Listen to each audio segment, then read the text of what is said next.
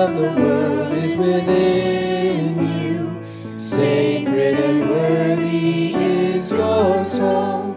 A place has been made for you. Welcome to the First Unitarian Society of Denver podcast. Thank you for joining us on this journey of the mind, the heart, and the spirit. You may find us on the web at fusden.org or find us on Facebook. We return today with a selection from First Unitarian's online worship service held Sunday, January 3rd, 2021. This is the first in a series of eight sermons Reverend Mike Moran will be giving on the principles of Unitarian Universalism. This week's selection is titled No Exceptions. Hey, good morning, First Unitarian Denver.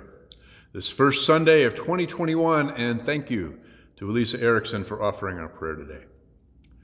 We're beginning this year with a series on the seven principles of Unitarian Universalism, which are in the process of being amended and will soon be eight principles. We're going to dedicate a Sunday, uh, a Sunday morning to each one of these in turn over the next couple months. And in case you're not familiar with the principles, they are the essential covenant of our faith, and it reads as follows. We, the member congregations of the Unitarian Universalist Association, covenant to affirm and promote the inherent worth and dignity of every person, justice, equity, and compassion in human relations, acceptance of one another and encouragement to spiritual growth in our congregations, a free and responsible search for truth and meaning, the right of conscience and the use of the democratic process within our congregations and in society at large, the goal of world community with peace, liberty, and justice for all, respect for the interdependent web of all existence, of which we are a part. And the soon to be eighth principle reads like this journeying towards spiritual wholeness by working to build a diverse, multicultural, beloved community by our actions that accountably dismantle racism and other oppressions in ourselves and our institutions. A lot of words. These principles these aspirations are the essential covenant that all Unitarian Universalist congregations and communities agree to, at least in spirit. A very quick review of covenant, just to be clear what we're talking about. Notice that these are not beliefs, and nowhere do they say we believe or you're going to go to hell if you don't believe. They don't say anything like that. As I mentioned, they are aspirations that we mutually agree upon. And there are three I believe, underlying theological understandings that support the principles. They're not listed or articulated, but they are there nonetheless. First, it's the assumption, the understanding that we enter this covenant of our own free will. There's no threat of any kind implied or explicit in any of this. The self determination of every individual is core to Unitarian Universalist spirituality. Second, we understand that this and all covenants are living documents. They invite us into a living dialogue with our deepest values. They are intentionally not static or written in stone, and we have a complicated process for changing them or amending them, and that's actually happening right now with the proposed eighth principle. And third, None of this implies any kind of uniform, robotic, or literal acceptance of every last word. We are perfectly free to examine, critique, or refine these words as we see fit. And as you'll see, I personally have a significant, issue with several of the principles, beginning with the first one, the inherent worth and dignity of every person, which is the subject of my comments today. So, without further ado, here goes. The inherent worth and dignity of every person.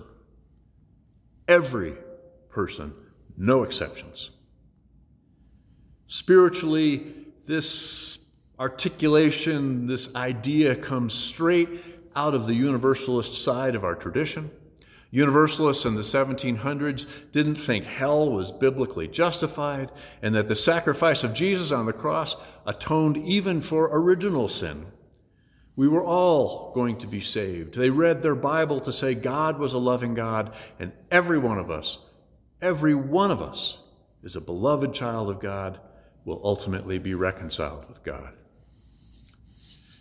Here at First Unitarian, our own version of that first principle is on the wall of our sanctuary right behind me. all souls are sacred and worthy, which is a fine phrase and a very tall order. But I want to look closely now at the language of the first principle the inherent worth and dignity of every person, because let's be honest, I don't think anyone really believes it. I don't. Do we really think that Adam Lanza, who murdered 21 school children, and Adolf Hitler and Ted Bundy and pedophile priests and the people who direct and commit systemic intentional rape and torture in the prisons of North Africa, the Middle East, and parts of Asia, do we really think all those people have inherent worth and dignity? Hmm. I'm not sure we even think that about some of our least favorite American politicians and the voters who support them, and in some cases apparently quasi worship them. At the very least, I think if we're honest, we all struggle with this idea mightily, at least to the extent that we think about it much. Please stay with me here, because this is important. Reverend Bill Schulz, who served as executive director of Amnesty International for nine years, speaks of his time traveling the world trying to get political prisoners released and speaks bluntly of the many things he saw around the world that he wished he hadn't seen. And Reverend Schulz makes clear that with only a few exceptions, torturers in this world are not madmen or sociopaths, or even hardened criminals. He points out that even the most callous regimes out there will weed out the misfits and unstable personalities because those people don't follow orders very well. He points out, and I quote, it's remarkably easy to turn an average Joe into what most of us would regard as a monster. You put him in a restricted environment like a police military training camp or something like that under the command of an authority figure. You subject him to intense stress, like severe beatings and starvation or not being able to permitted, not being permitted to defecate for like 15 days at a time. And then, having created an angry, bitter, but obedient servant, you provide the sanction and the means and the opportunity and the rationale for that servant to take his outrage out on a vulnerable person. You tell him, these are the people who are threatening our country. These are the people who are killing your comrades. So, just who is this fragile, malleable creature of inherent dignity who can be so easily led to monstrosity?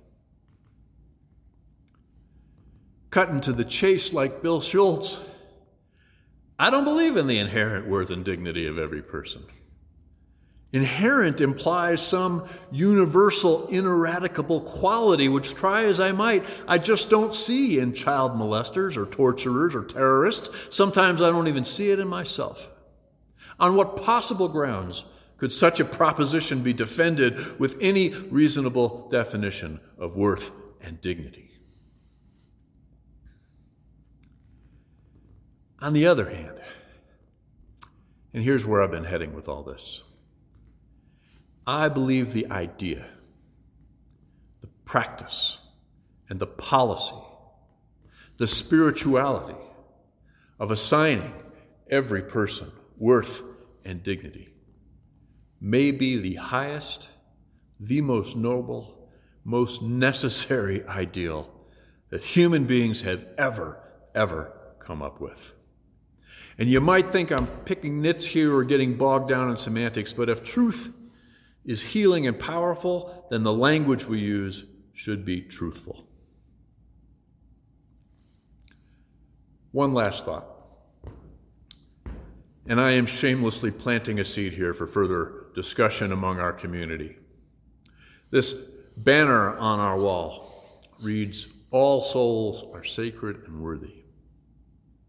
Beautiful. But I've been thinking lately that this language is more abstract than our times call for, not just spiritually, but in terms of social justice. Souls are a lovely idea, and most of the time I'm very happy to use that language and think of all the precious souls I have had the honor to know and work with.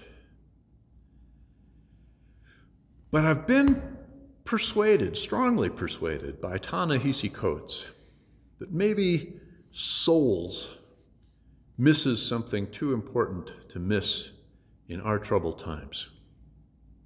A few weeks ago, I preached about bodies, and I drew heavily on Ta-Nehisi Coates in his book Between the World and Me, in which he consistently, maybe brilliantly, keeps the focus on bodies. So when he talks about stop and frisk, it's not an abstraction. He's talking about living bodies who are stopped and harassed and humiliated in public. And when he talks about substandard schools in urban areas across the country, he's talking about the physical, squirmy, beautiful bodies of small children that have to sit on those chairs and who are taught not to think or to grow, but essentially to sit still and behave, who know damn well that where their bodies live is nothing like where the bodies of white kids on television live. And when he talks about the statistics of black people being arrested more often than white people despite similar levels of crime, and how black people receive harsher sentences than white people for the same crimes, and who receive the death penalty far and away more often than white people, he is, of course, talking about bodies that breathe and bleed and have heartbeats. And when he talks about redlining and the impossibility black families have had to access government backed home loans that are readily available to white families, he's talking about bodies physically restricted from escaping generational poverty by a barrier every bit as effective as, if they were steel bars. You get the idea racism and white supremacy, culture, is only an abstraction if you're not black. And if you are black, then all of these are existential, physical obstacles and direct threats to your bodily health, well being, and the freedom of your body.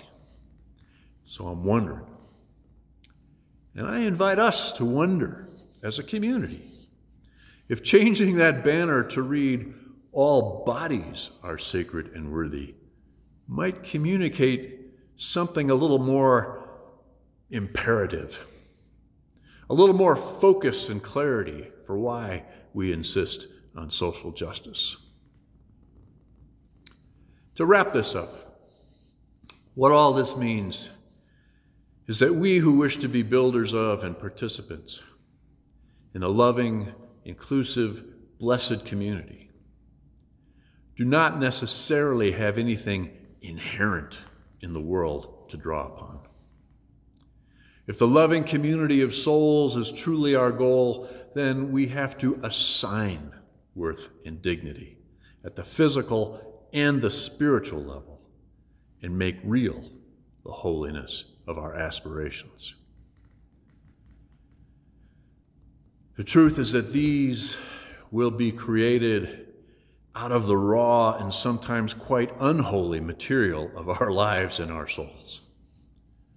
So while I hold out the possibility of divine comfort or assistance, it seems clear that the initiative to make this real, to make it truthful, is going to come from within us, from within me, and from within you. Each of us bound to our flesh choosing to be bound to one another, holding fast to our desire for a better world where people have worth and dignity because the world that we create demonstrates worth and dignity, no exceptions. Amen.